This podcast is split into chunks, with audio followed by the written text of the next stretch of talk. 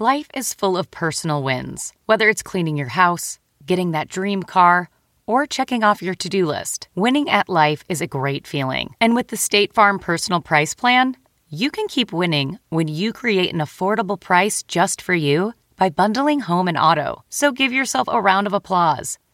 Talk to a State Farm agent today to learn how you can bundle and save with the Personal Price Plan. Like a good neighbor, State Farm is there. Prices are based on rating plans that vary by state.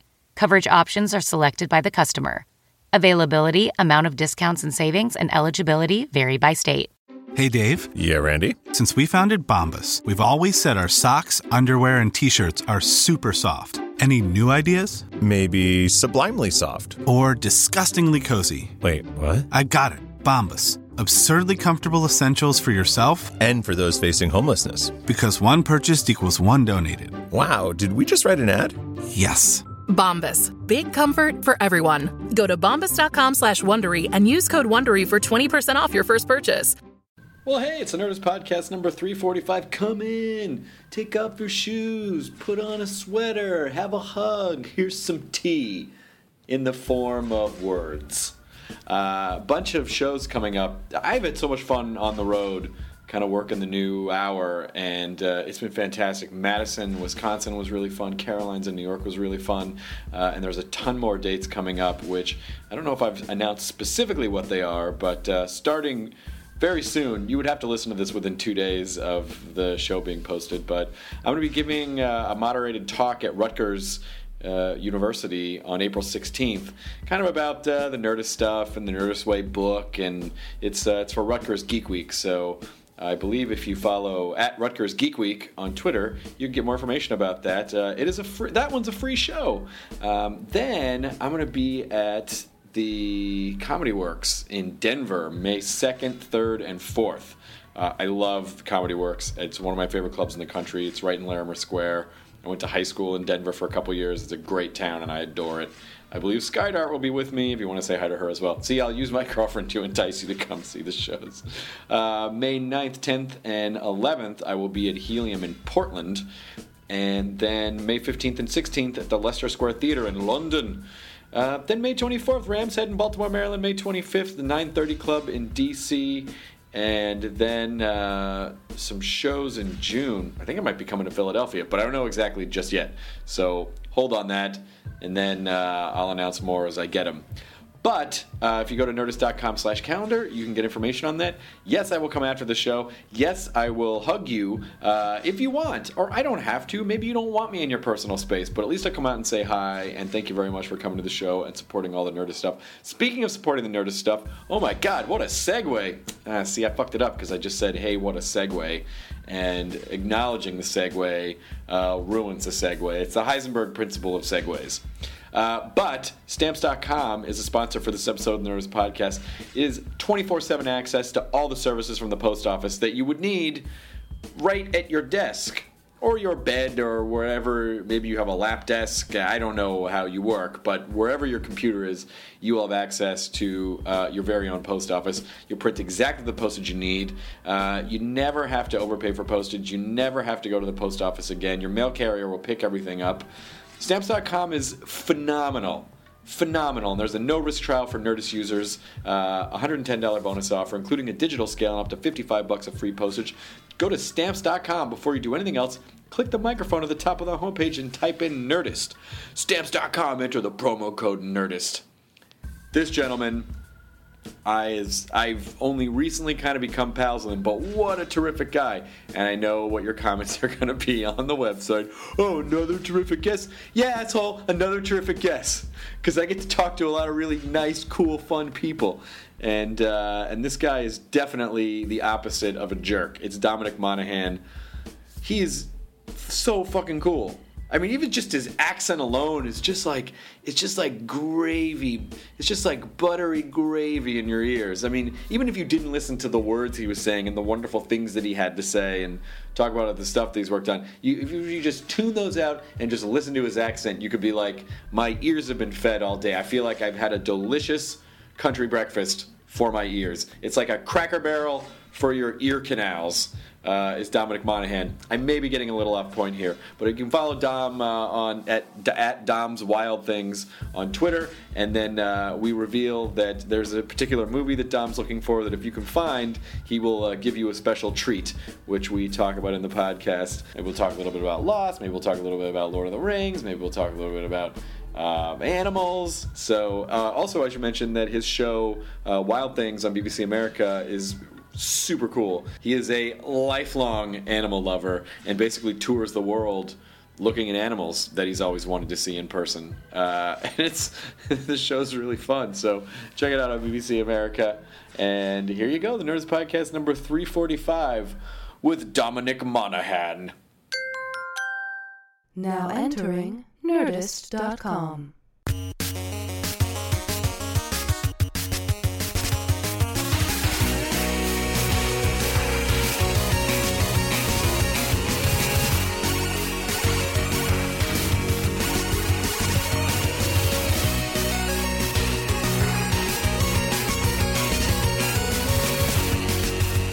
Dominic Monaghan finally on the podcast. Oh my gosh.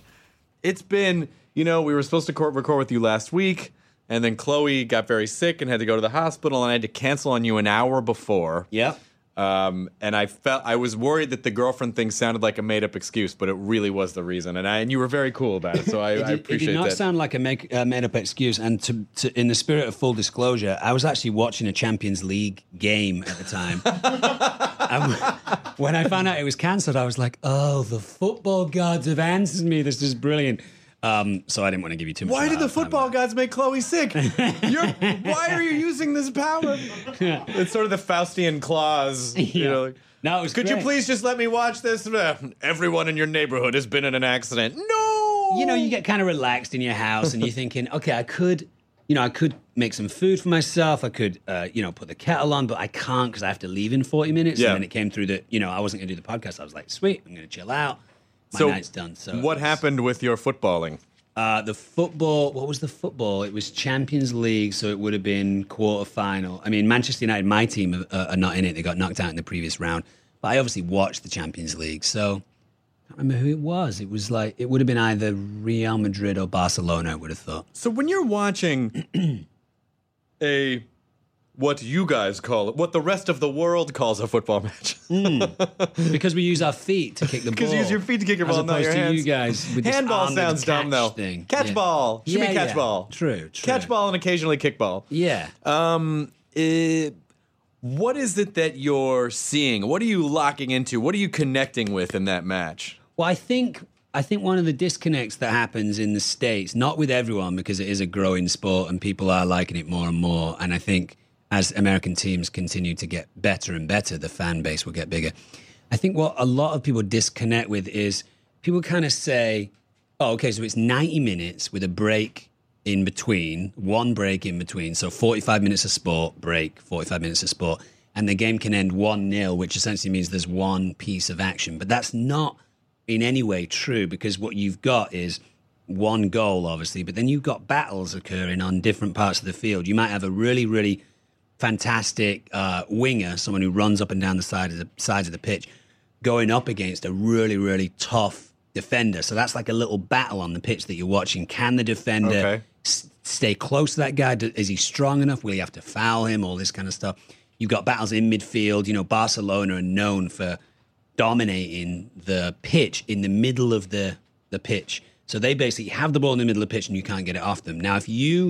as a team like Manchester United say, well, we actually own the midfield as well. What you get, what you then get is the ball moving very, very fast in the center of the pitch and people trying to like steal it off each other. And, you know, it's it's a culmination. It's a, it's a, a build-up of drama. You, you also might get a team like, you know, any team, but certainly teams like Barcelona, Real Madrid, Manchester United, Juventus, they might pass the ball purposefully twenty to thirty times on purpose just to look for gaps, who's weak, what defender's injured, who's not running, who's not good, and then utilize that little weakness to to create okay. a goal.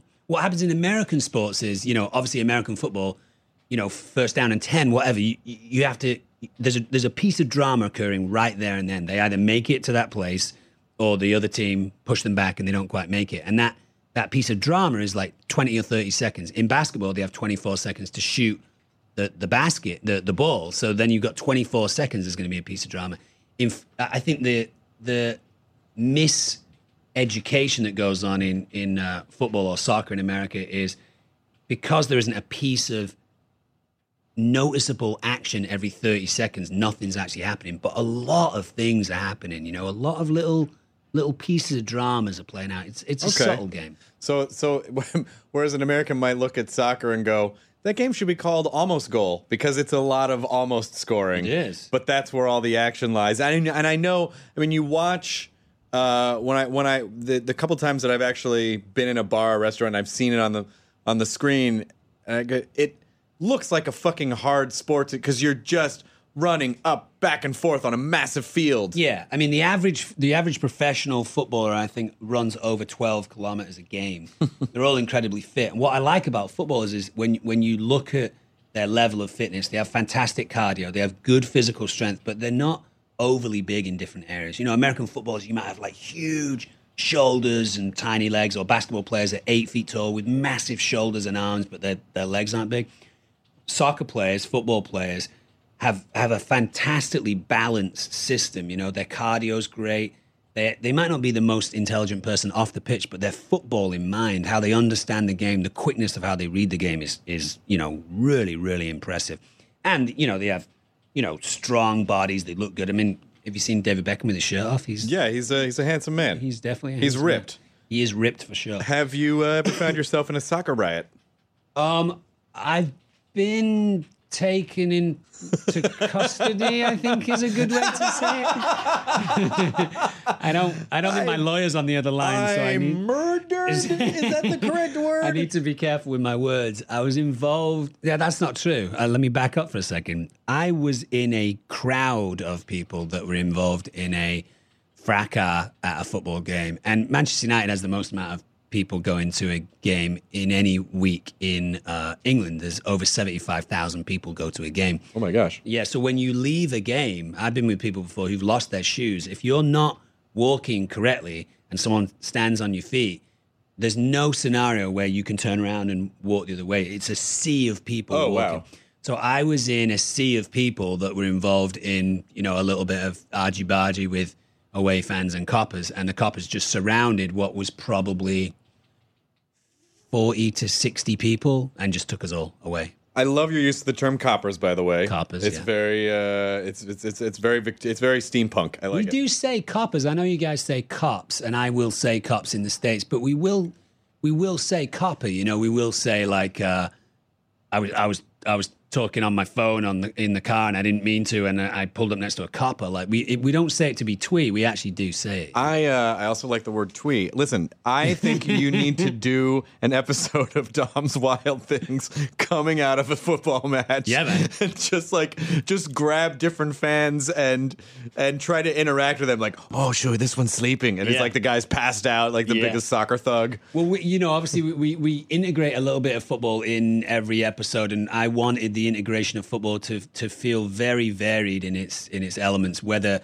whether I'm playing uh, you know a, a pickup game with kids on the street, or whether I actually show up at a game. And one of the other things that we wanted to do, and that we will do, is is go to a legitimate game. You know, go to Barcelona and watch Barcelona play Real Madrid, and, and I mean that's you know one hundred thousand people, and it's Jesus. a huge rivalry, and you know it's a it's a big deal. It's it's you know half of the city's annoyed, the other half of the city's celebrating for the rest of the night. You know, so um, we will do that.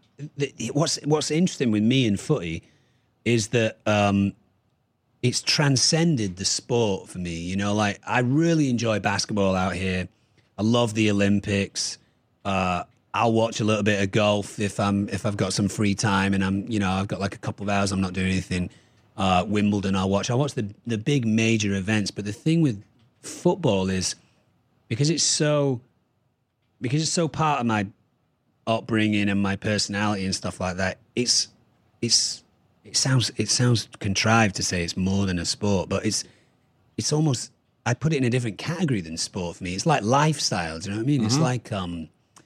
It's like travel, or it's like food, or, or something like that. It's something that is always a part of me. I mean, I, I check in with certain things on my phone every day, and one of those things is a Manchester United website and just a general football website. I always know what's going on in the world of football, and outside of the actual games itself, it's who's who they talking about being sold from your team, who they talking about being transferred into your team, when your manager's going to leave, what the media is saying about your manager, what they're saying about your players, rumors. You know, this guy that used to play for Manchester United, who now plays for Manchester City, j- just today avoided a jail sentence because he pleaded guilty to driving uh, with a disqualified license. Like, that really has nothing to do with footy, but it's always in my wheelhouse because I'm so interested That's- in it.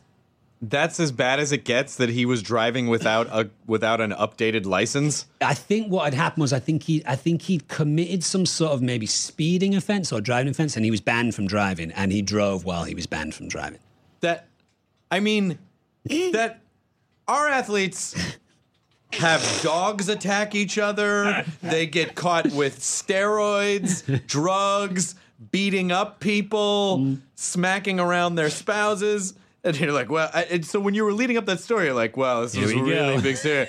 Get this. He was driving with an expired license. Well, they did. I mean, you know, some footy, I'm not going to name and shame players, but some footy players have done some pretty outrageous stuff in the past. But, uh, you know, they are our superstars. And we don't, we don't, I mean, we don't really have that much competition for other sports. We have, uh, you know, you guys have American football, basketball, what, like golf, hockey, golf, baseball. Hockey, tennis. But you guys have tennis too. But yeah, you have, have, you have cricket. Too. We don't have. We don't we really have, have I mean, much of a trace. I know. Of I know a lot of American people have a hard time swallowing soccer, but I mean cricket. You can watch a game for like or a, play a game for five days, yeah. and it can end in a fucking draw.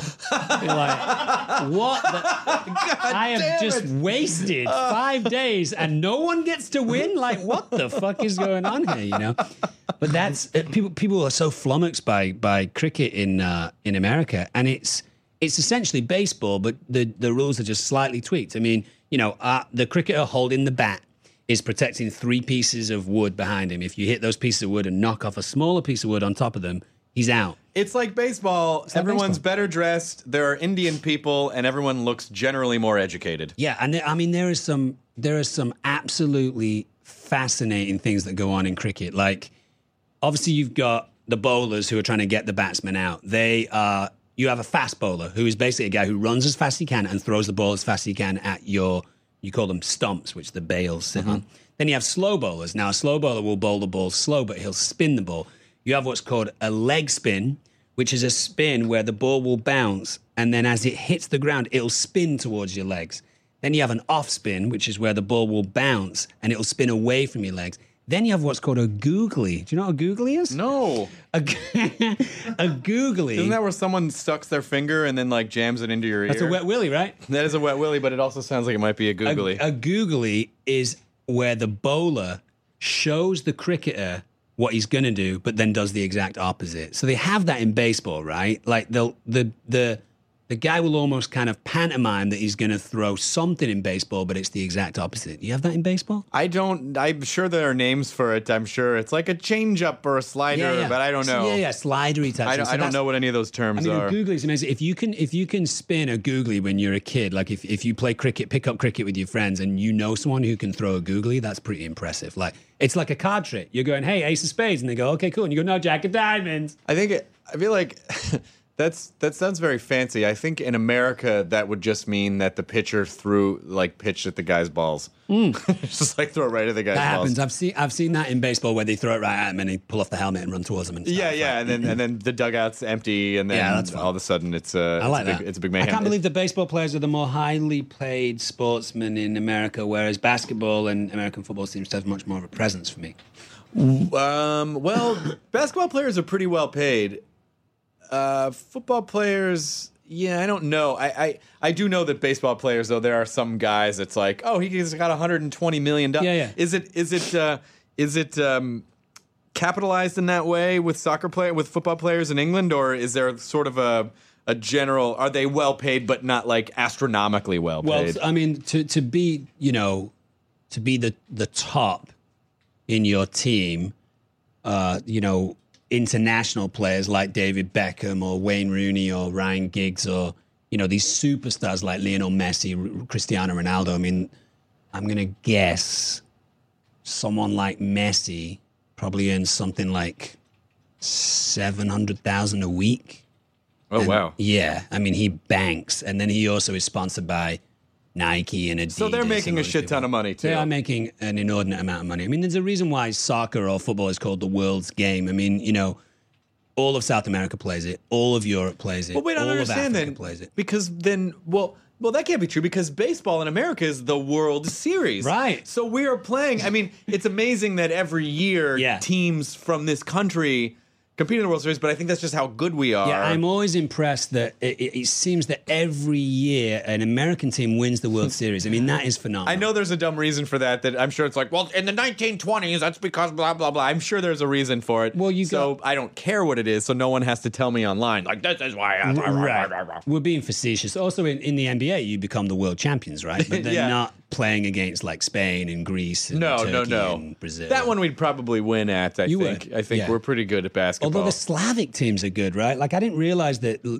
countries like Russia and the Czech Republic and Slovenia and all these places are good basketball teams. They just have these giant, like, ten-foot hulks. Yeah. Andre the Giant type people. just... Hey, let's talk Twitter, because you really helped me out with my Twitter. Did I help you out on Twitter? Okay. We um, At Dom's Wild Things. At Dom's Wild Things on Twitter. Yeah, I uh, I, I recognize that... that you had a, a phenomenal presence on Twitter. And I was like, how do you do that? And you said a few real succinct points about it. You were like, well, one of the major things that makes sense with your with your uh, tweeting is that you do it regularly so mm-hmm. that people know that they can check in and you've got some activity going on. Sure. I also realized that f- uh, photos are a big thing. Like if you send a photo, it'll usually get retweeted because people want, it's an easy way to They'll pass it around, yeah. Out. And yeah. especially where, with where you're going and what you're doing, you must have an incredible library of yeah, photographs. Yeah. yeah, I've got a ton of stuff. And then uh, it's it's also the it's the amount of times that you're retweeted. It's almost, it's like a bacterial effect, right? Like yeah. you get retweeted, it hits everyone else. Then they retweet it, it hits all their people. Then they retweet it, it hits all sure. their people, you know. I had said to people a long time ago, when I hit one hundred thousand followers, I think I'm on like ninety-three thousand now. I'll post up some photos of Lord of the Rings pictures that no one's ever seen. And then I'll keep doing that. Like when I reach benchmark moments, two fifty, five hundred thousand and million. You know what's, you know what I like about that is that sometimes, you know, when you see people go, uh, and this, this doesn't happen as much anymore, but, but certainly when Twitter first started to get popular, people would go, if I get fifty thousand followers, I'm going to donate one thousand dollars to charity. And then people go, well, if you have that money, why don't you just give it to charity? You know, like, but to say like, hey, here's sort of like a bonus thing, like Lord of the Rings picture. That's fucking cool. Yeah, yeah. It, it's it's fun. I, I I struggle with Twitter here and there. Like, I think my... Well, I have a few things about Twitter that I don't like. One of my least favorite things is... Yesterday, for example, I have this I have this lighter that I just... I don't smoke, but I, I have this lighter that I use if I ever need to light candles or anything like that. And it's a super cool lighter, and it broke. So I posted up some photos yesterday on Twitter, and I was like, hey, guys, like, this broke. I'm not really sure how... Do you guys have any idea how I could fix it and like who I would go and see and stuff? The Twitter genie. The Twitter, the Twitter genie. And everyone's like helping me out and stuff like that. And then someone said, oh, you have a lighter. Do you smoke? And I wrote back, no, I don't, I don't smoke. I just, I have a favorite lighter. It's like a gadget. When I travel, sometimes yeah. I need to make fire and stuff like that. Ten minutes later, someone else writes, oh, do you smoke? I was like, no, I don't smoke. Like there's something about, someone will only look at the last two or three tweets that you do. They'll never... look back at your stuff, and I, I'll do Q and A's all the time, and guaranteed, guaranteed, fifty-five to, no, fifty to sixty percent of the tweets will be questions that I always get asked, or questions that I've just answered. That definitely you know? happens, but also if you're just directly at replying people, those tweets are not visible unless that person is following both of you, mm. unless they go to the timeline that is all of your tweets, but that's not a default. Like if someone just goes to your profile page, they're going to see public tweets, or they're going to see t- tweets are going to show up in their timeline that are only people that they're following. Mm. So that was something that uh, it didn't used to be that way, and then Twitter condensed it to keep the timelines a little bit cleaner. So what would I do? Let's say I'm doing a Q and A and someone says, what was your favorite scene in Lord of the Rings? And I wanted everyone to know about it. Do I take off the personal name of the person who tweeted that and just answer the question? There are a couple ways. If it's a short answer... You can, and, you know, surprisingly, there's no way to do this from Twitter directly, um, but to, but you're essentially uh, you're quoting the tweet and then answering it. So you'll answer in the front part, and then you'll see the retweet of the question is one way to do it, mm. uh, so that everyone sees the question and the answer. But if it's a longer answer and you can't fit it on one hundred forty characters, then you might just say, um, you know, uh, via, and then the user's name.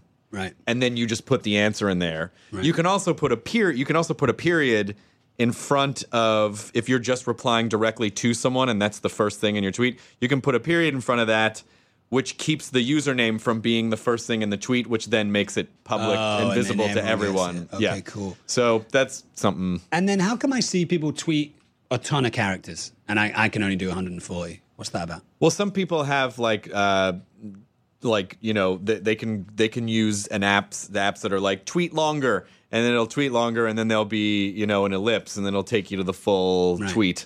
Right. Um. So, but in general, you're, you know, that's what it is. one forty And then I uh, another frustrating thing is if someone asks you a question and the question is relatively long. Yeah. I'll sometimes take that question because I want to answer it correctly and slightly tweak that question, not not change the question, but they might write something like, hey, I heard you're going on the Nerdist. Please tell Chris I said hello. Sure. What's your favorite thing about doing a podcast? So right. I might take out, uh, please tell Chris I said hello so sure. that I can answer correctly. And the person gets annoyed. They're like, why'd you change my question? And I'm I like, can I can help you with that. I can only have one hundred forty characters. I'll help you with that. Uh, you write R T before you want to retweet something. And if you change anything in their tweet, you write M T, which means modified tweet. Oh, okay. So you're saying I've modified this tweet in some way. M T colon, you know, their username and their whatever you've modified from them. All right. Which is generally just a courtesy of saying, like, I took liberties with this person's tweet, so I just want to make sure that people know that I'm not representing it one hundred percent the way right. that they wrote it. I tweaked the tweet. Yes. Yes. yes. So M T. It's a tweet tweak. Yeah, M T, modified tweet. What's your favorite thing about Twitter? Um, the my my favorite thing about it has been connecting with people. I mean, basically getting people on the podcast, connecting with people, finding out people that I really like and respect might be following me, so then I can connect with them and say, hey, do you want to come on the pod? Like, it's been a really great way to connect with people mm. that I all. always want. I mean, I kind of, the, I guess the, what Twitter was supposed to do, like m- people that I wanted to meet, or like connecting with you on Twitter, or yeah. connecting with, you know, whoever else. It, it's actually helped me um, get to know a lot of people that I don't think I would have gotten to know otherwise. Yeah. Get them on the podcast, get them on the shows, just be pals with them online. Yeah, I mean, my one of my favorite footballers growing up, Gary Lineker, who is an England international, follows me on Twitter. Yeah, um, so there you go. Brett Easton Ellis, one of my favorite authors of sure. all time, follows me on Twitter. I was I was able to direct message with Brett Easton Ellis and ask him to recommend books to me, which he did. Here's what we're gonna do. Are you ready for this? You're, we're gonna talk. You're gonna talk to Peter Jackson and Brett Easton Ellis, and we're gonna do uh, Less Than Zero of the Rings, and it's basically. it's basically uh, Mary and uh, Sam and Frodo, and, and then it's basically a uh, and then uh, all of them. It's just the Less Than Zero story, but with hobbits. that and sounds that sounds like a brilliant film. I think we really need to make this happen. Um, yeah, and and Elijah was actually saying to me, I saw him last week. Elijah said we were talking about the power of Twitter, and he was like, "Dude, like, I'm going to slightly make his story a little bit vague on purpose." He said that. There was a film that he heard about, which is which was not able to be released for some reason. It was it was held back by the studio and stuff. And he then went on Twitter and said, "Hey guys, I heard about this film a couple of years ago. I'd really love to see it. I heard that it's kind of locked up with the studio and they're not releasing it. Does anyone know anything about it?"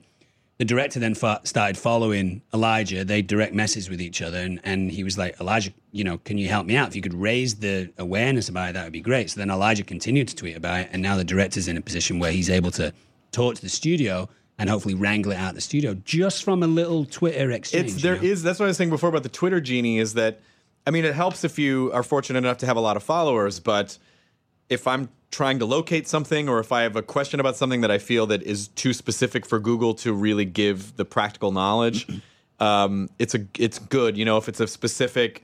You know, like when I was first, you know, working on the doing the Nerdist website, if it was a coding question or like a specific error message or some type of, you know, if you guys run into this problem with WordPress, like stuff like that, you'd get information.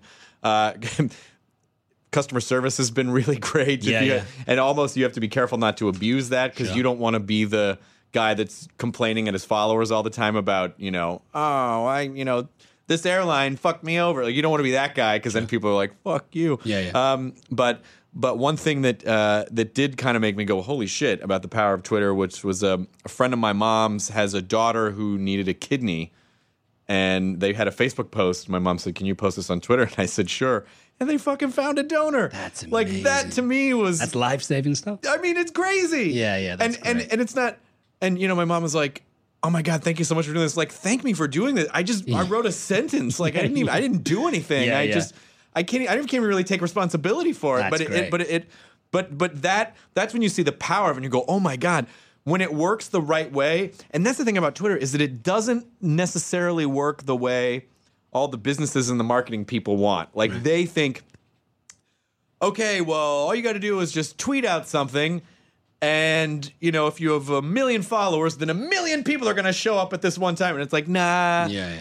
it doesn't really work that way. Twitter's Twitter's real power is in... the pyramid of your network. Yeah, yeah. So if you have one hundred thousand people following you, but each of those people only has one person following them, your pyramid's very shallow. Right. But if you have one thousand people following you, but those one thousand people each have one thousand or more people following them, then that's where the network gets really powerful. They're going to retweet it to their one thousand and their one thousand and right. so forth, and then all of a sudden it becomes like a crazy pyramid scheme. Yeah, yeah. Um, I read that uh, Justin Bieber has... Uh, Over over twenty million followers. Do you and mind if I just give a kiss to Joan? Yeah, of course.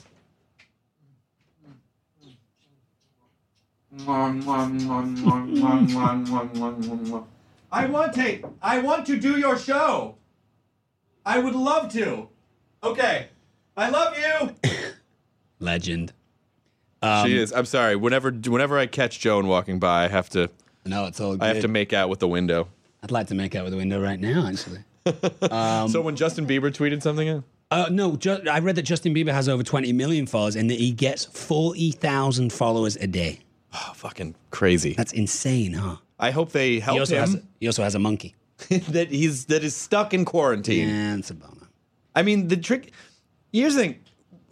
Th- th- that always seems to be the marker of, oh, everything might not be okay. If yeah. you remember, when Michael Jackson got a chimp, that's yeah. when people were started going, you know, yeah, yeah, he's got a monkey. You know, uh, Paris Hilton got some sort of strange lemur at one point, like a bizarre. No, that was Nicole Richie. Oh, was it? Some sort of yeah, yeah.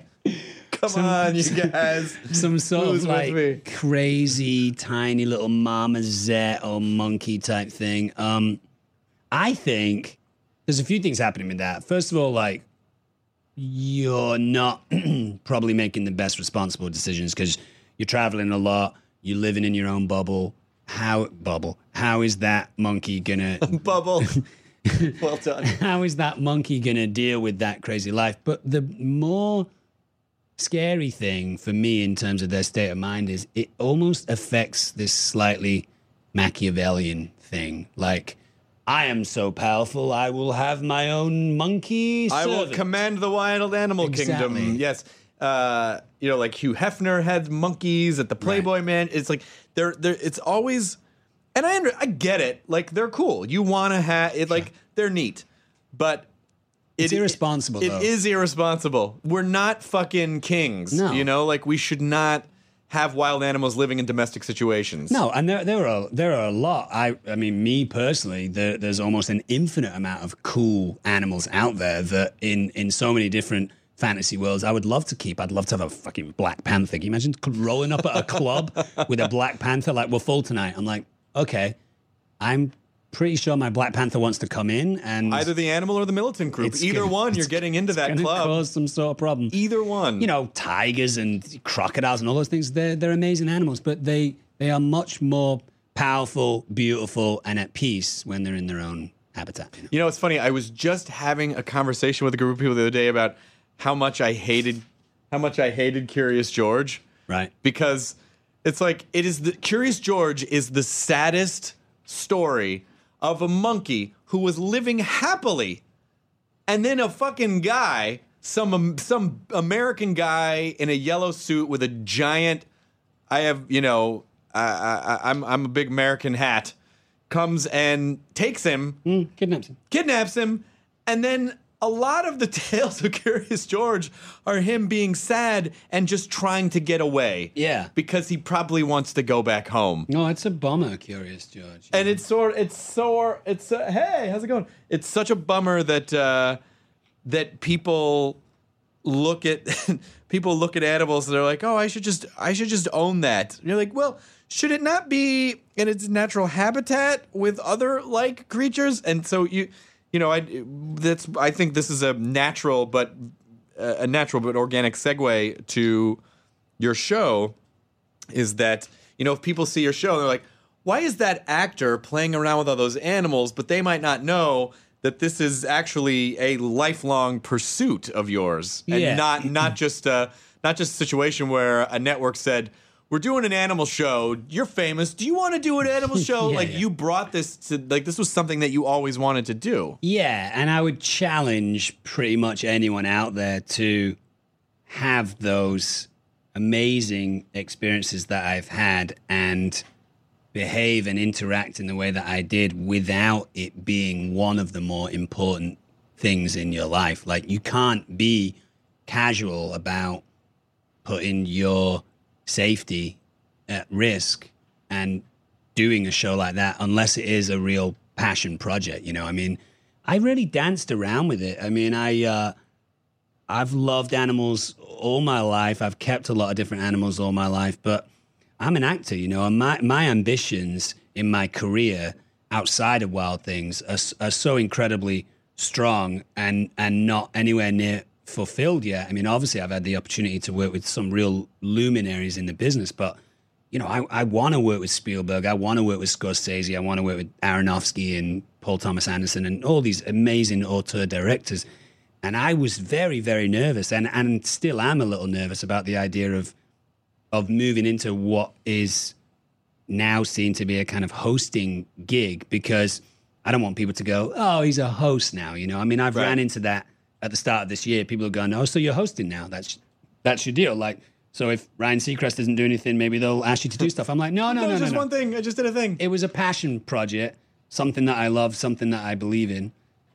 And, excuse me, I wouldn't, I would do other passion projects. I'd certainly do a show about, about football, about soccer. I'd do a show about amazing restaurants around the world. I'm a, I'm a foodie nut, you know, but the animal thing's at the top of the list in terms of a passion project. And um, I think the death of Steve Irwin was a huge deal for me because I loved his work. But that that was the trigger to go, okay, well, if you don't do it now, when are you going to do it? And what does that say about how you, how you felt about Steve Irwin's death, which was devastating to me? Uh, but more than anything else, the gift for me of standing in my garden and experiencing that that moment with animals, wh- whatever that may be on a on a daily basis, whether that's me just watching a, a bee go pollinate a flower and fly away, or or watching a, a bobcat run through Griffith Park, or or picking up a rattlesnake, whatever those tiny little interactions are with the natural world, it's it's so fulfilling to me. I, I imagine myself as like a, you know, a glass of water that's half full, and then when I have these interactions, I feel it fill up. I feel it do something to me in the same way that it might if you were to see a loved one or hear from someone who you've not heard from for a while or have an amazing experience, you know. So making a show about it selfishly for me was huge, but I also, and that's what's been amazing about Twitter, Chris, is I wanted people to feel differently about those animals and feel differently about travel and football and street food. People are really scared of things like street food. They're scared to eat on the street. Now, that might be true in certain parts of L A where you, where you might not want to do it. But in certain parts of Asia, that's the only way to eat. You don't go to restaurants in the day. They're closed. No one's in there. Yeah. And at nighttime, you wouldn't go there either. There's no, there's no scene. What you want to do is walk through the streets, grab something real quick in your hands, continue to walk around, walk down the, the banks of the river and stuff. And that's the cleanest, freshest way to eat. But there's, there's a lot of myths that are associated with those things, you know. So I wanted to break some of those myths, you know. So you're breaking, you're breaking...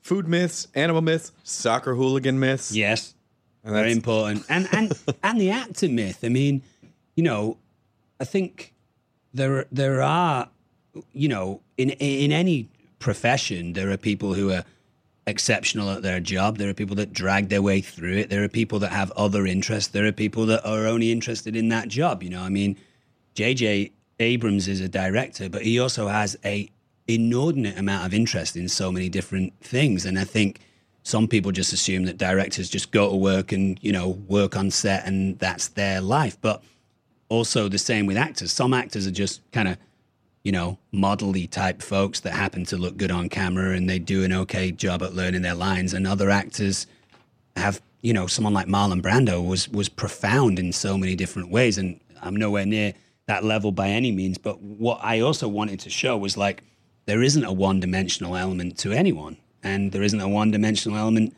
to me. I'm an actor. It's an interest of mine. I'm also interested in people and places and travel and things and animals. And you do seem to keep landing these jobs that put you in exotic locations. yeah, yeah. You go to New Zealand, you go to Hawaii, yeah, you yeah. go to Vietnam. And... Yeah, yeah. I, I, I mean, I do like travel. We traveled all, I, I traveled all my life. I mean, you know, I was born in Berlin, Germany, moved to Dusseldorf when I was four, moved to Munster, another part of Germany, when I was eight or nine, moved back to Manchester where my parents are from until I was seventeen, then started moving all around the country working, lived in Ireland, lived in France, lived in New Zealand, you know, traveled everywhere. So it's just part of my blood. And um, I don't know, people are people, you know, I always, I, I, I like that element as well. I mean, I don't speak a lot of the languages in these countries, and we've been in some pretty dodgy situations where no one understands us. We don't understand them. They're obviously asking for things like money or food, or we have to give them something to get to the next place. And what you what you notice if you engage with those people and you smile and you have eye contact and you connect is that, you know, they're all just people. So you should not start yelling and flapping your arms wildly. Yeah, yeah. Don't don't start. With your evil blue eyes. What do you not understand? Don't get physically violent. Why do they people. keep shooting our party? You know, I mean, that's that's one of the real amazing experiences about going away and doing wild things is that, you know, people are people, kids are kids. They all just want to play. They want to have fun. They want to laugh. If you show them a rubbish magic trick that they know, they know it's not magic. They know it's a trick. They all want to laugh and have fun. They all want to try it. You know, I mean, things like, you know, like my hair in Africa, like little kids would lose their mind putting their hands in my hair because they don't have hair like that in Africa, you know.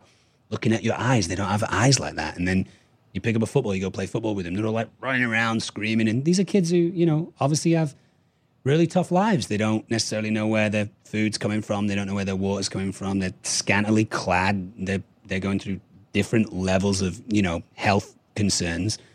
And you think, wow, in the West, these kids would be hospitalized and they'd be in a real tough way. And in Africa, they're like, yeah, it's just life. We'll just get on with it. Instead of living to our eighties, we might live to our forties, but at least we had a good time doing it. You know, I mean, I, I got a lot of admiration seeing those people, you know. And so you, I mean, you obviously people who travel a lot tend to have a little bit more dimension than people who don't leave their own town for their whole lives, because you just... You kind of need to, I mean, and it's really amazing that we, I mean, we take it for granted all the time, but really just in the last, you know, century in the history of humanity has travel been pretty much available to everyone. Mm. I mean, you could take boat trips before and people could get around, you yeah. know, if you were, but, but now you really can, you know, with a few small hurdles, anyone can pretty much go anywhere. Yeah. And... We don't, because yeah. it's scary. A lot of people don't. I mean, I was with a friend from L A who I took on a business trip to Germany, and we were at a table of, of uh, probably twelve to fourteen people, and the, the bill came in, the check, and obviously we were in Germany, and we were all pulling out our money, and my friend said, don't they take real money? And I said, what do you mean? She said, don't they take dollars? And I said, first of all, real money, the Deutschmark has been around infinitely longer than the dollar. And why would you want that? Why why, why would you be so d- demonstrative with your with your nationality to be like, well, I've, I've never been so offended in my life. They well, don't take real money. I think that's probably why Americans don't typically have the best reputation other places, because we're pretty, you know, we're we're... our country is large enough and we're kind of isolated, and so we are, in a sense, we're sort of spoiled children in that way, and we're like, why can't everything just be the, you know, and so uh, it's it's funny to, to, to go to like Europe and stuff, and then if it, just to talk to people about what their idea of like the typical American is, they're yeah. like, oh, doesn't everyone have a cowboy hat and yeah, shoot yeah. guns? And yeah, they, yeah. you know, the typical no. American's like, you know, the the ten gallon hat and the uh, loud, the, the huge camera lens and stuff like that. I mean, I, I've lived in L A now for ten years, and I, I absolutely love America. It's a, it's an amazing country and fascinating in so many different ways. I, you know, I love the positivity here. I love the people here. They're so nice. The service industry is amazing. The choice of food and the way that they treat you is fantastic. But um. Yeah, the, the travel element is is something that you guys don't do that much. I mean, for me, travel is all about the escape. It's about escaping what you know. I don't want my own currency. I don't want my own language. I don't want my own food. I don't want my own schedule. I want to do different stuff. And I think a lot of a lot of people, not not necessarily Americans, just a lot of people. I mean, I- English people are guilty of this terribly in places like Spain and, and Greece and France. They want to go from England, fly to a place that has better weather, but eat an English breakfast and eat, you know, shepherd's pie and have, an, have a Sunday roast on a Sunday. And you're like, just stay in England, just get a sunbed and, you know, like... I need to beat your breakfast in your, your sunbed. Food, you know, so people feel differently about travel, and, and it's all, it's like a fear thing as well. I mean, I, I there are, there are things that I'm that I'm scared of because they're genuinely scary. Like if I was in the ocean and I saw a shark, it would scare me. But I also, I'm aware that to a certain degree, walking towards things that are unknown, walking towards things that you are potentially scared of has has a real element of value to it. The payoff is huge, you know? And I think there's something about that with, with travel. You you step into the unknown and you come out the other side a different person. That is huge for like, at a cellular level, I think that's a big deal. You know? But you still, I still think it's important, I imagine it's still important to be as prepared as you can be. Sure. And not just like, oh, I'm just going to walk into that den over there. You know, like there's a different, I think some people misinterpret that. They're like, oh, I, I shouldn't jump out of a, a high-speed vehicle. No, no, no, I know that's unknown. No, you still have to take, you still have to take precautions and right. still be smart, you know? Yeah, and I mean, it's another thing about Twitter, you know, people say to me, how could you pick up that spider? How could you pick up that snake? Aren't you aren't you scared you're going to get bit? Why, you know, why do you go around just picking up all these animals? I mean, the the drama of the show, the the um, the the kind of the conceit almost of the show is to say to the audience, th- this is very much more dangerous than what you're actually than what is actually occurring. You know, because like for instance, um, you know. The snake in the tree, this huge fourteen-foot python in this tree in the in the Laos episode. When you're going to look for the water bag. Yeah, when I go look for the water bag. Oh, in Vietnam, in Vietnam. Um, you know, I didn't estimate that it was going to be that big. I thought it was probably going to be about eight feet or so. It was much bigger than I expected. But I did pay close attention to its attitude very early on in the scene. And I knew very quickly that this was a snake that wasn't going to get tweaked. It wasn't going to suddenly bite me and lose its mind and cause a massive scene. It was it was relaxed. It, its heart rate was very chilled out. It was it was calm. I'm not going to say that on the show. I'm not going to say to the viewers, hey, this massive snake is actually just a teddy bear, so don't even worry about the scene. We want to create drama. We want to show you that it's exciting. You know, in some of the scenes with the cobra, we have me, the cobra, and then the camera in that order. Now, what that does for an audience watching it is it doesn't necessarily show you extremely accurately how close or how far away the cobra is to me.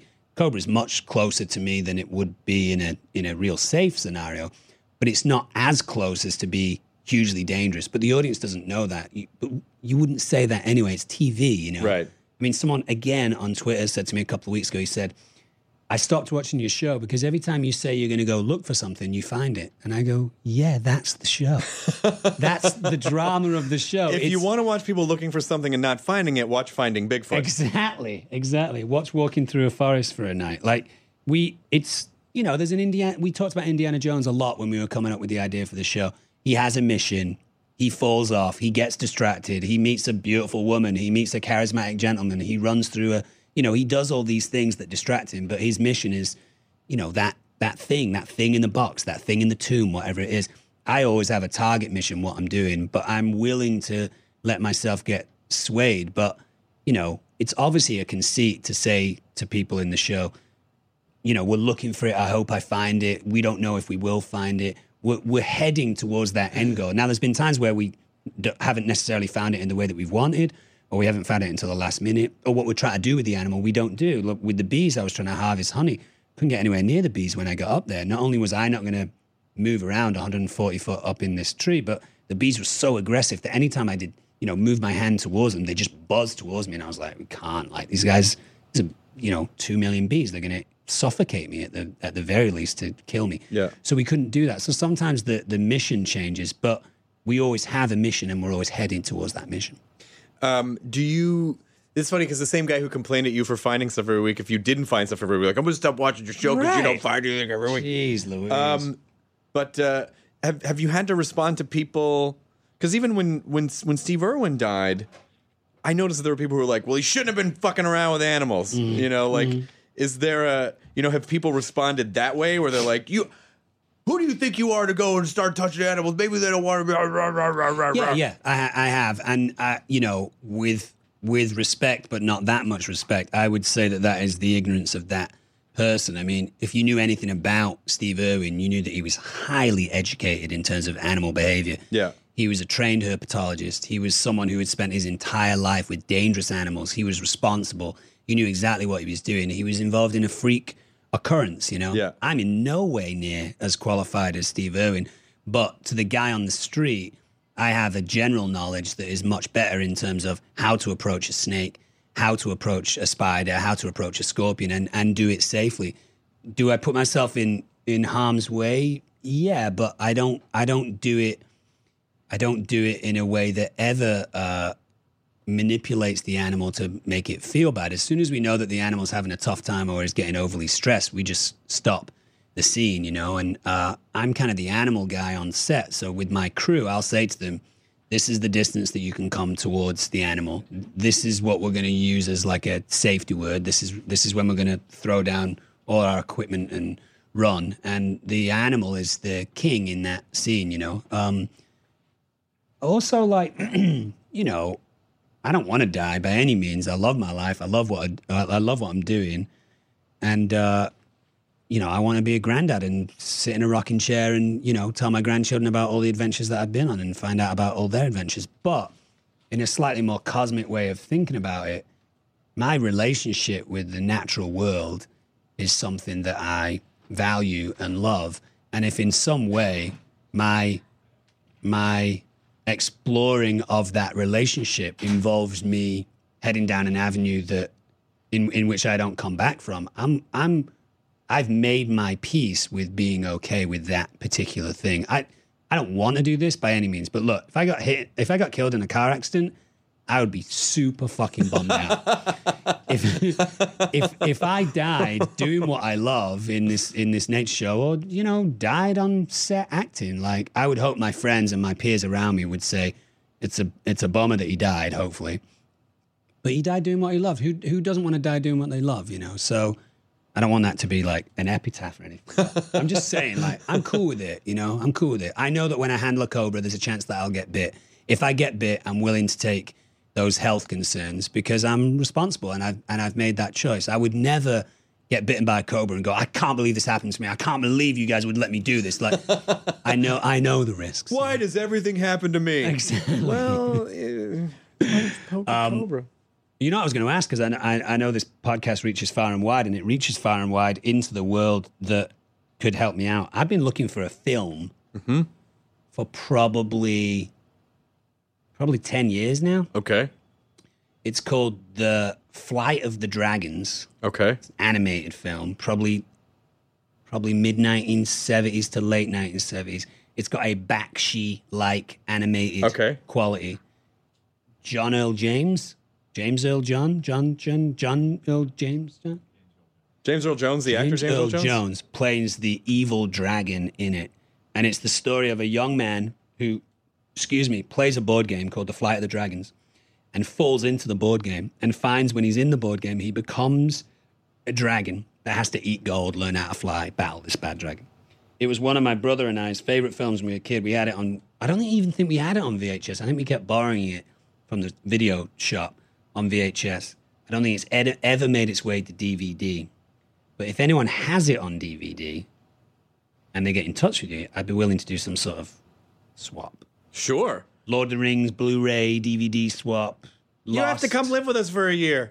What? What? Well, that's how bad weird. Do you want it? That's yeah. It. All right. Let's see. Let's see if anyone has it. There's some movie collectors out there, right? Oh, I, I, I'm sure someone will be able to find it. Have you not been to like Rocket Video or Mondo or any of the... I've uh... been to a couple of places in L A, video stores. They've not had it. I've been to that place on Sunset that stocks...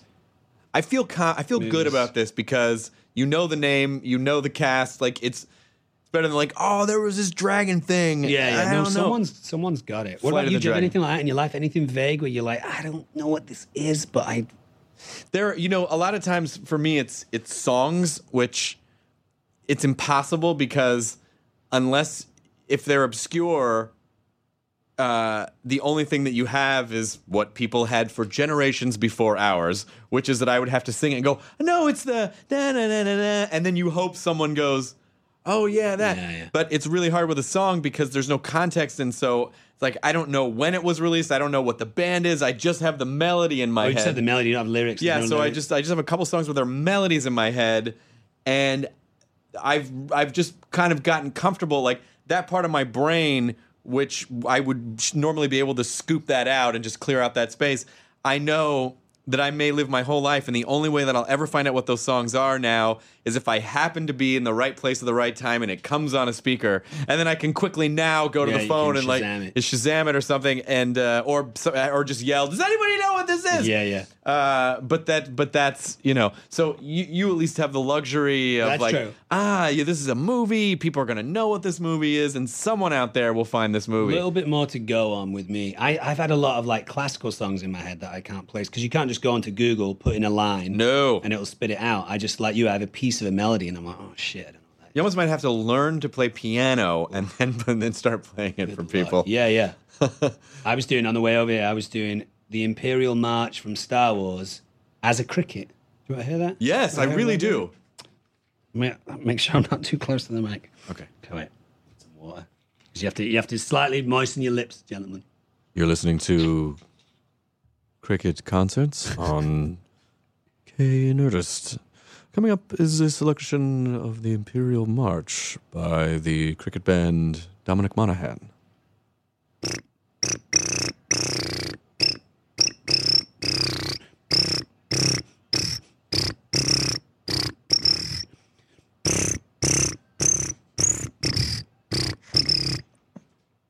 Thank you. Pretty good, right? Don't forget that we will be handing out stickers at the book fair. It just feels like a feels like a classical yeah, what station. Is, what is it with those classical uh, D Js where everything is just so? Um, welcome to Radio Four. I know my friend Steve Callahan. When we were we did comedy in college together, and now he fucking runs Family Guy. But he used to have this bit, he used to have this bit when we were in college where he would do the. Uh, it was the monster truck pull on the classical station. There you go. Don't forget to come out this Sunday, Sunday, Sunday. Big Daddy Bart and Truckzilla will be here. That's Steve Callahan's bit. Every single one of my alerts on my phone is something from Steve. Well, the, the, like, the classic radio D J is the guy, like, it, it's it's almost like the uh, the M O behind it is someone, they don't want to they don't want to disturb their audience, they don't want to upset their audience, their audience likes this ambient, gorgeous, you know, lyricless music. And so they always sound like someone who's just creeped in the room to be like, I'm gonna just gonna check on you before you go to bed. I'm sorry. Just wanted you to know that was Mozart. Yeah, yeah. Just wanted you to know before that was Chopin. Yeah, yeah. With Etude Number ten. Yeah. Okay, okay. Yeah, I'm backing away. I'm gonna turn the lights out. And they just get very... Yeah. I'm, gonna, I'm gonna watch like, you while you sleep. As I've got older, uh, I, I, in no means do I know anything about classical music, but as I've got older, I mean, when I was, you know... in my late teens to early twenties, I just completely wrote off classical music. It's shit. And now you get it. It's boring. And now I'm like, that is lovely when I'm like hanging by my pool and I don't necessarily want to connect to something really deeply. I just want something in the background that's nice and, you know, makes me feel good in the sun and, and you know, jumping around in the water. And uh, it's epic. I also watched two things. I've got, there's a great website called top documentary films dot com that just has free scrolling films. Oh, wow. And uh, yeah, and there's one, there's two films on there, one called The Genius of Beethoven and The Genius of Mozart, that is just spellbinding. I mean, what those guys did, you know, I mean, they're both geniuses in a lot of different ways, but I mean, just just some of the some of the ideas that these guys had in terms of music. I mean, you could argue that, well, I, I would argue that for me, Beethoven's more interesting, not only the fact that he went deaf and wrote his greatest uh, pieces when he was deaf, but also like he, from an intellectual point of view, started to do stuff like, okay, I've achieved that. Now I'm going to do it in reverse with both hands moving inwards and then both hands moving outwards, just to see if I can do it. Just from a just from a kind of physical point of view, can I achieve that thing? And oh man, those guys just blow my mind. Well, know? it is, and and when you look at classical music, you really understand how mathematical music is. Right.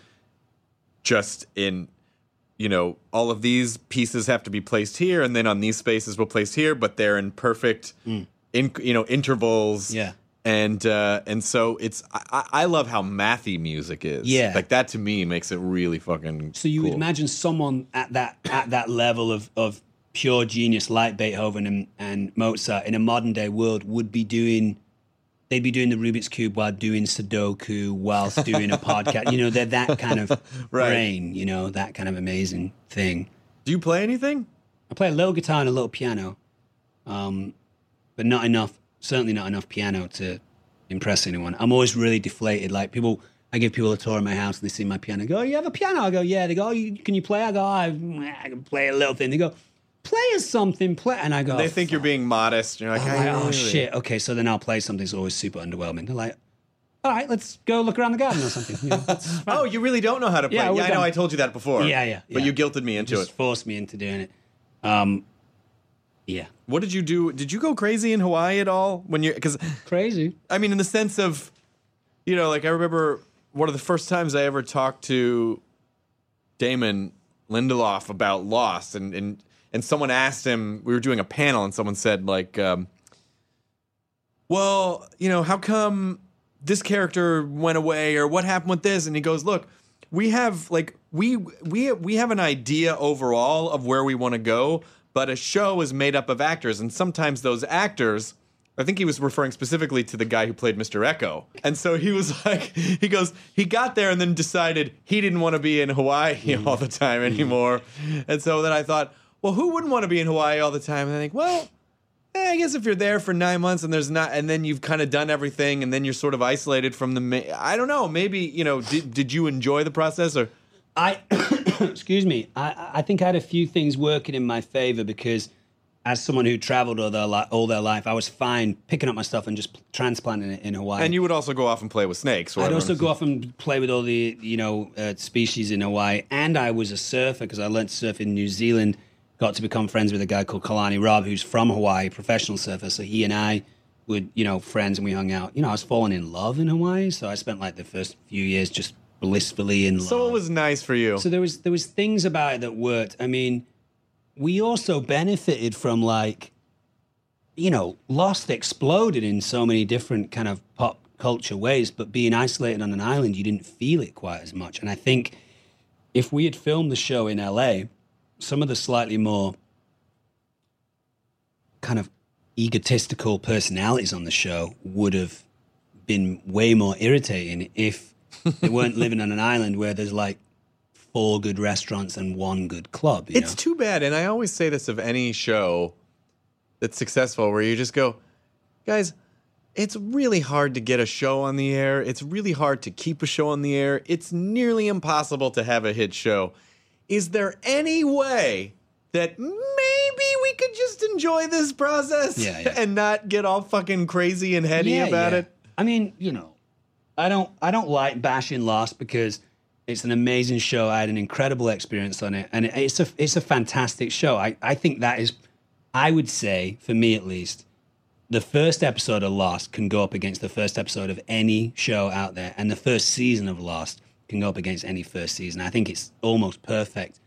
Pop cultural, rich, pulpy T V. You know? I, I always say when people ask me about Talking Dead and they're like, oh, could you, what other shows did you want to do an after show for? I was like, I wish I had the show for Lost. Yeah, yeah. I wish I had had an after show for Lost to sift through everything, because you would watch and then you would forget stuff and you're like, oh my God, the Black Rock. I fucking totally forgot about that yeah, thing yeah. from two seasons ago. And yeah. here it is. Like, There was so, there was just so much information to sift through. Yeah, there was a lot of there was a lot of stuff. Great characters, great great arcs for these characters, and and uh, I think everyone did really really fantastic work throughout it, from from the writers and the producers and the directors all the way through the act, the actors. What what started to irk me on Lost was essentially, within reason, a large cast of unknowns started the show. I mean, you know, Harold Perrineau had had a relatively successful career, and Terry O'Quinn, and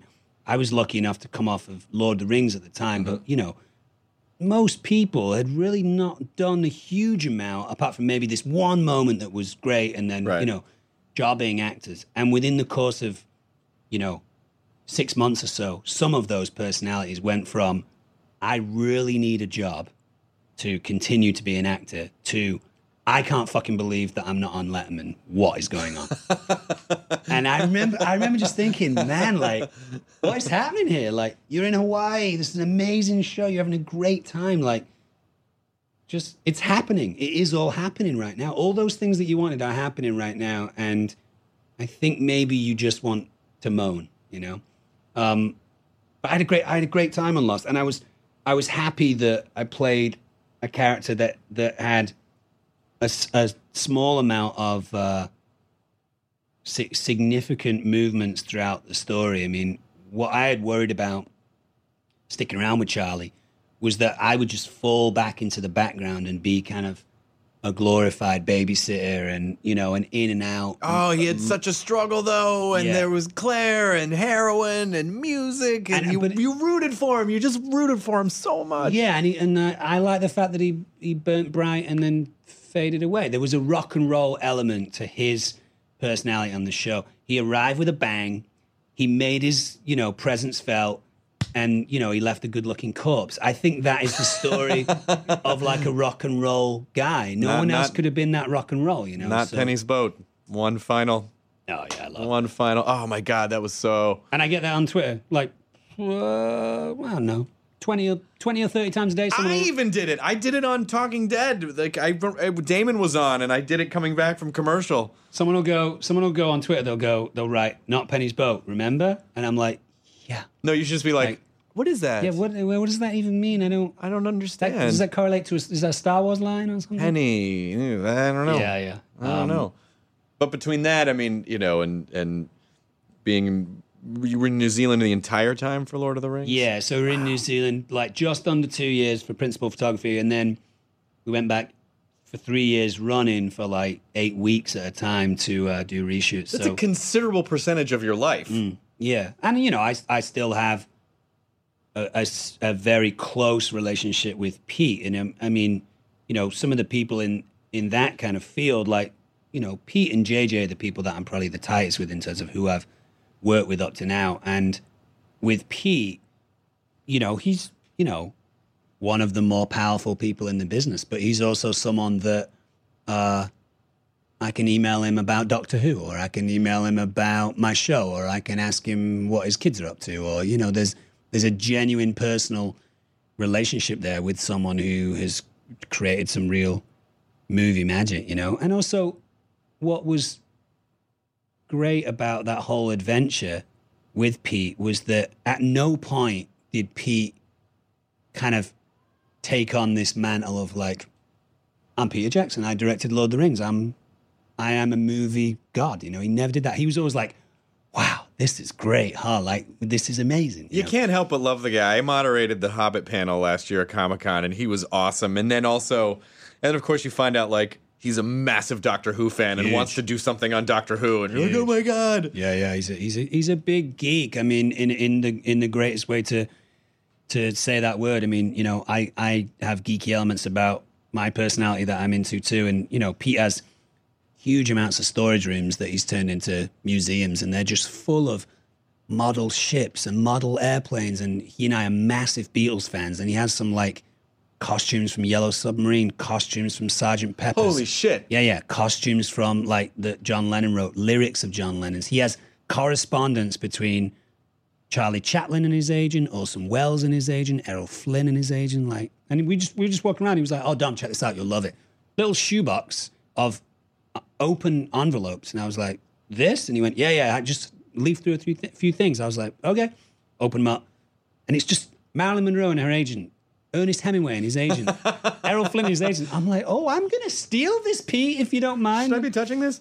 Uh, but the uh, but but when you look at the directors, you know, like J J, Guillermo, Peter Jackson, and you you see, you know, because I've been to Bad Robot before, and it's just like all these toys and all this awesome Twilight Zone stuff, and Guillermo has all this crazy stuff at his house and a room that he's built that's where he's it's simulating rain outside all the time, and because he just likes the rain, and he's got a bunch of toys and a bunch, and to hear that, it just that's I get so much more excited about those stories, and it makes me love their work more, because then you go, yeah, it's not a job. Like they're doing, like they're just expressing as a career the stuff that they actually love. Mm. Whereas, I mean, listen, Michael Bay might be a nerd. He's probably a tit nerd. Right, right. It's probably not. Or a money nerd. Or a money nerd, maybe. Yeah, yeah. But there's probably not the cool collection of, uh, you know, robots and stuff. Where yeah. you go with the guy who directed Transformers. I don't know. I don't know him at all. Maybe he does like all that stuff. I'm just saying, when I see, he seems more of like a like a jock type of dude.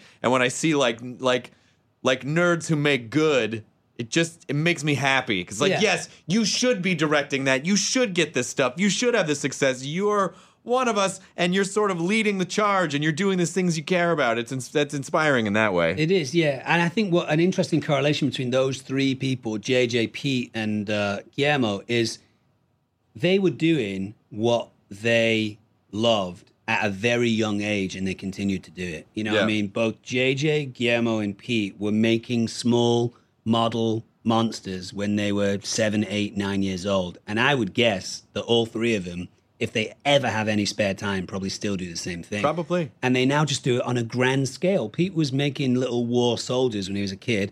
Then he was able to film the Battle of Helm's Deep. He's just doing it on a grander scale because he has more of an imagination, more uh, money, more opportunity to do it on a on a bigger and scale. And they would still be doing that shit even if they never became... Yeah, they would. Successful. They would still be... I think they would still be doing that stuff. I, I think they would. I mean, you know, there there is something to be said. There's, there's a There's a great...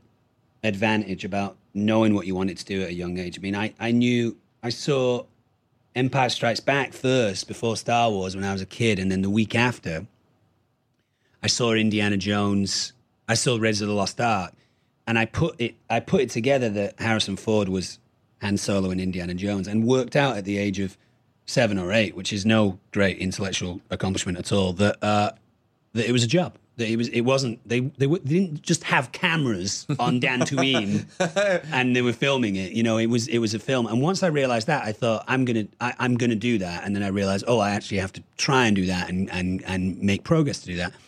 But I, I had that drive when I was a kid. Something that I definitely knew what I wanted to do. There were people way more intelligent than I was at school. Way more gifted. Way more applied than I was. People who were getting straight A's across the board, who didn't really know what they wanted to do and have only really worked out in their mid-thirties. Meanwhile, in in my late teens to early twenties, I was making the mistakes that you should make when you're doing it professionally, when I was just with my friends messing around. So if you know what you want to do at a young age, you just get a head start on so many things, you know. Well, you're also lucky, too, because of the way that you grew up and the way that you are, is that you're sort of like a cat. Like, someone could just drop you anywhere and you're probably going to land on your feet because you know... You know how to travel. You understand situations. Like, so, you know, being on a movie set or doing like taking, a, you have you you you have real life experiences that you're able to acclimate to and be, like you said, like, oh, no one speaks the language and we have to make sure that we don't offend these people and kind of get what we want. You like you know you have that awareness. Oh, you, yeah. you understand how to work any environment, which am, is a, what a gift. Yeah, yeah.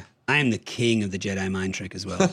I'm not kidding. I have I have a, I have a couple of physical and mental techniques that I use that are like Jedi mind tricks that are powerful, you know. Where's your infomercial? Why are you not selling this as a program?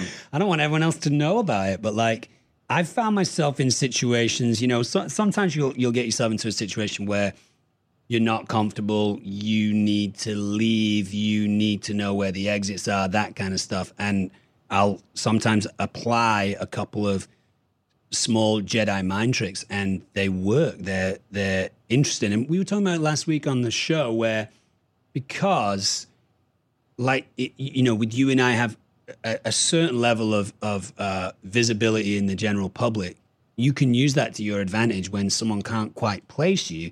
You can flip it on them and gain the advantage, because it's all about, like, if if you're ever in any kind of, you know, obviously physical danger, getting the upper hand or throwing the first punch is is a really important thing to do, because then you have control of the situation to to some extent. You're dictating, you're in the driver's seat. So I haven't been in, in that situation too much, but I have been in a lot of situations where I know that I need to kind of exert some level of control to either leave or escape or not have someone do something that they want sure. to do. And because you're in that slightly elevated position, they'll make assumptions that you just don't have to confirm for them. You know, you just like, you don't, they don't necessarily need, you don't necessarily need to confirm or not that the person that you're talking to on the phone is or isn't your two hundred eighty pound bodyguard who's just stood outside. You sure. don't, you know, you can just kind of drop that into the ether and let them deal with it as they want to, you know. I like so. to think that the snake in Vietnam was a huge Lost fan, and that's why it didn't murder you. Yeah, yeah. Oh, right. This guy's giving me so much joy over the. I can't murder him. Oh, I could break his spine. Yeah. I'm eighteen feet long. You know, the spiders and we do a lot of spiders and snakes because the uh, the myth element associated with those animals is is something that uh, really bums me out. You know, I mean. I was talking to some girls, I was at B B C America yesterday, I was talking to some girls who said that they were both terrified of spiders and what should they do and how should they deal with it. And I said, well, you got to go through a certain amount of steps. But I said the first one for you guys to just try and, excuse me, try and keep hold of when you see a spider is, unless you're within probably a foot and a half to two feet, not only is the spider not going to come towards you, but the spider really has no concept that you even exist. Doesn't know that you're there. I mean, if you breathe on it, it's probably going to go, okay, I smell or sense something in the air that's different. What's that about? But it's not going to go, ooh, human. Okay, cool. It's just going to go, wait, that, there's an organic smell coming towards me that smells like food, potentially. What is that? Um, but you could stand next to a spider or, or sleep next to a spider all night, and unless you directly interacted with them, they just don't have the intellectual capability to go, human. Okay. Here we go. This will be a piece of cake. They're terrified of us. Right. It's it's not in their wheelhouse. They don't they don't think in that way. Spiders don't necessarily think in any particular way that we can understand, but you know, the rudimentary ways that they do think is is this something I can eat? Is this something that's going to eat me? Am I safe? That's pretty much, and I don't think they think that. It's just that's their reaction. But you know, you know with spiders and snakes in particular, there's There's just something biological in some people that some image has attached itself to their molecules. Yes. And no matter how much reasoning, if they see it, they're just like, yeah, like it just, it goes, ar- it, their brain fires around their higher brain functions, just goes right to the, uh, right to the lizard brain. Yeah. And it's all, it's fight or flight. it, it, I mean, I def- it definitely does do that. And I understand that. I, I understand it a little bit more when, excuse me, I would speak to someone and they would say, look, I'm scared of snakes because a snake killed my dad, or a snake killed someone in my village, or a snake bit my sister and she lost three fingers. I'd be like, okay, that is a significant reason to be scared of snakes. But someone living in Los Angeles who's terrified of vampire bats or crocodiles, you're like, well, you need to get a grip on just just the the the amount of exposure you're going to have to that fear. Someone asked me on Twitter again, uh give me one good reason why I shouldn't be scared of sharks, and I said, because you're not aquatic, you know.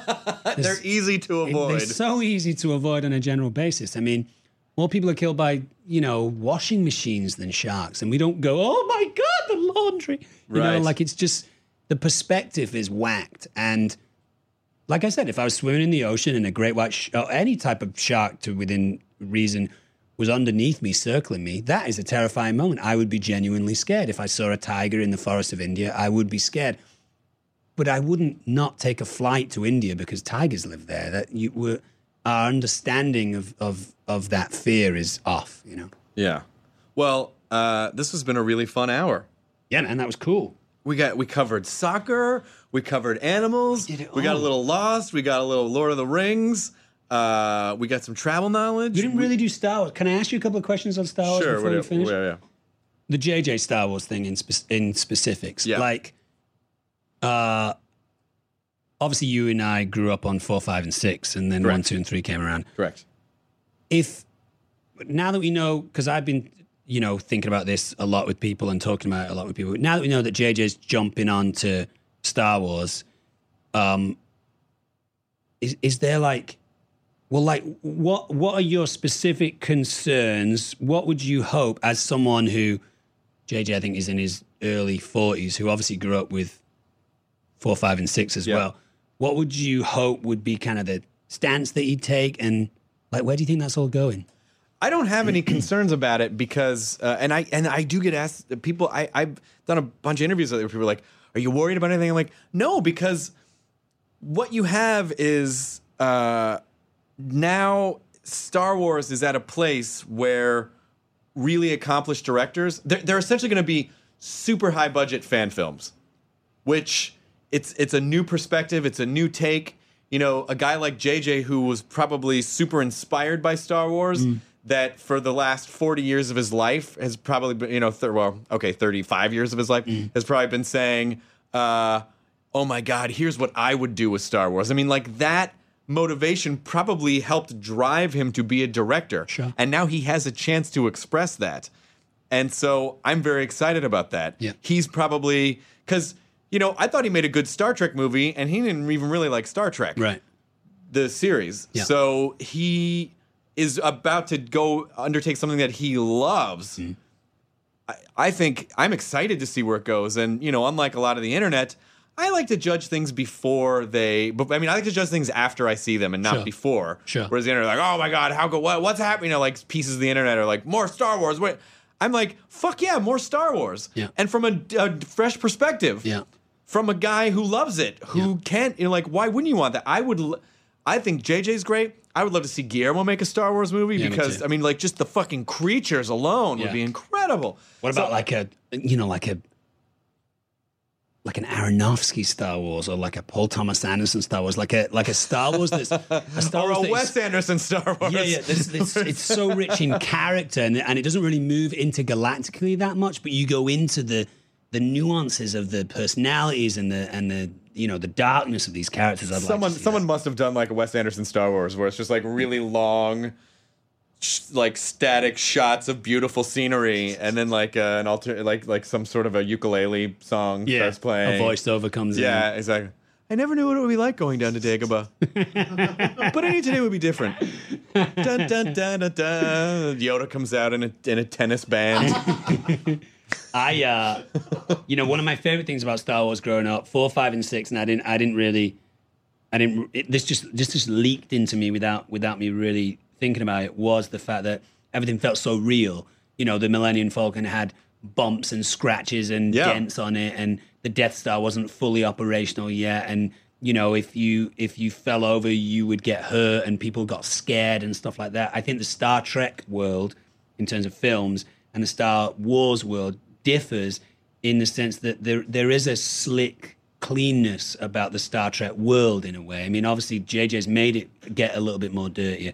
But what I loved about four, five, and six, the the uh, original stuff, was that it was it was a world that you knew. It was a world that f- felt like you could touch and grab and feel. And that's what I'm hoping really happens with with the J J film, because I know that he goofs off on that stuff, is that you know, you if you if you see Tauntauns, or if you see Jabba the Hutt, or if you see a a, a a character that's a little disgusting, that they do have snot and they do have scars and they yeah. are covered in stuff. You know, I want to see it be a be a world that lives and breathes. You know, but uh, I don't think there's anyone better than J J to do it. Like he's just like you said, he's been a fan all his life, and you know, I think J J probably feels that that weight on his shoulders of being a Star Wars fan all his life and it being one of the reasons why he is a director, and now he's helming that ship. But I think also what what I've noticed about J J over the years is that he is more than willing to like step up to the plate. He's good with pressure. He deals with it. And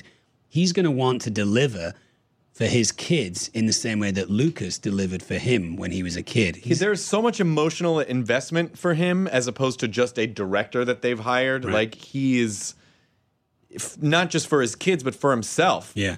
Do you, I mean, he's not going to want to be the guy that ruins Star no, Wars. No, no. Not, not, not even just for the fans or for the box office, but for himself. Totally. totally. So I, I feel good about it, and Me I'm too. excited. And I think, you know, more Star Wars is, is, is more Star Wars. And yeah. it's, you know, like I, I'm, I, I, I can't, I'm sure over the years he's thought, here's what I would have done. Oh, I wouldn't have done that. Oh, maybe try this. I mean, he probably has it all. It, like, now his head is this fucking toy box that he finally gets to open and play with and go, finally, yeah, now I get to do all the stuff I always wanted to do. Yeah. And I'm excited to see that. And supposedly, I read this in Empire this month. I, I don't know if it if it features in Star Trek, but he said it, so maybe it does.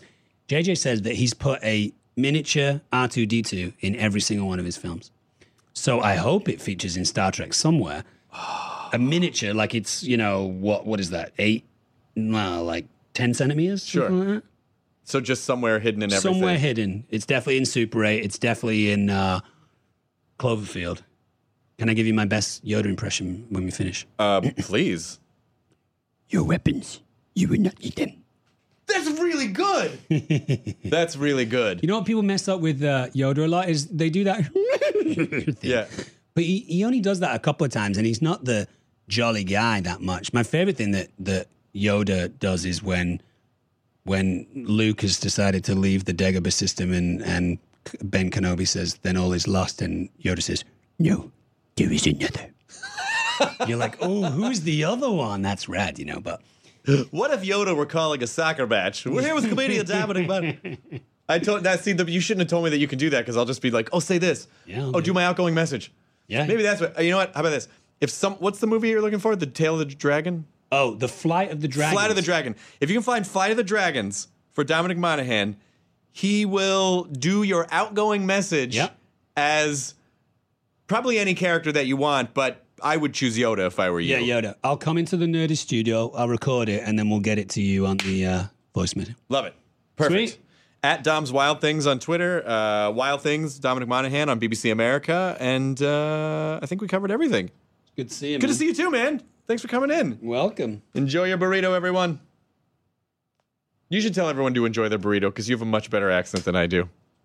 Enjoy your burrito, everyone. Fucking perfect. God damn it.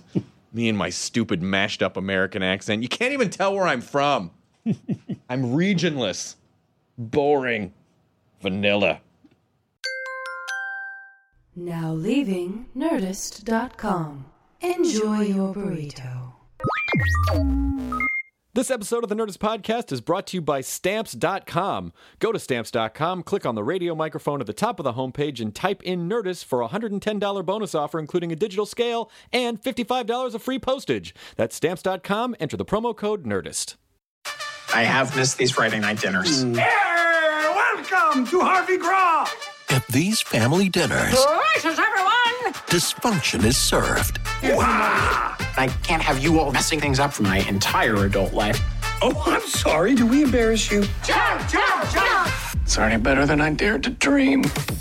They're extra. Let the wild rumpus start! Woo, woo, woo, woo. And they're embarrassing. We know how hard it is to move on from the first girl that you ever slept with. Not the first girl who I ever slept yeah, with. Yeah, yeah, yeah, right. You're a regular lady killer. I thought you said it was going to be boring here tonight. Woo! No! I really hoped it would be. But they couldn't love each other more. Surprise! To mom and dad being totally normal. Wow. So, dinner next Friday, everyone? Wouldn't miss for the world. Dinner with the Parents, Season one. Stream free only on Freevee.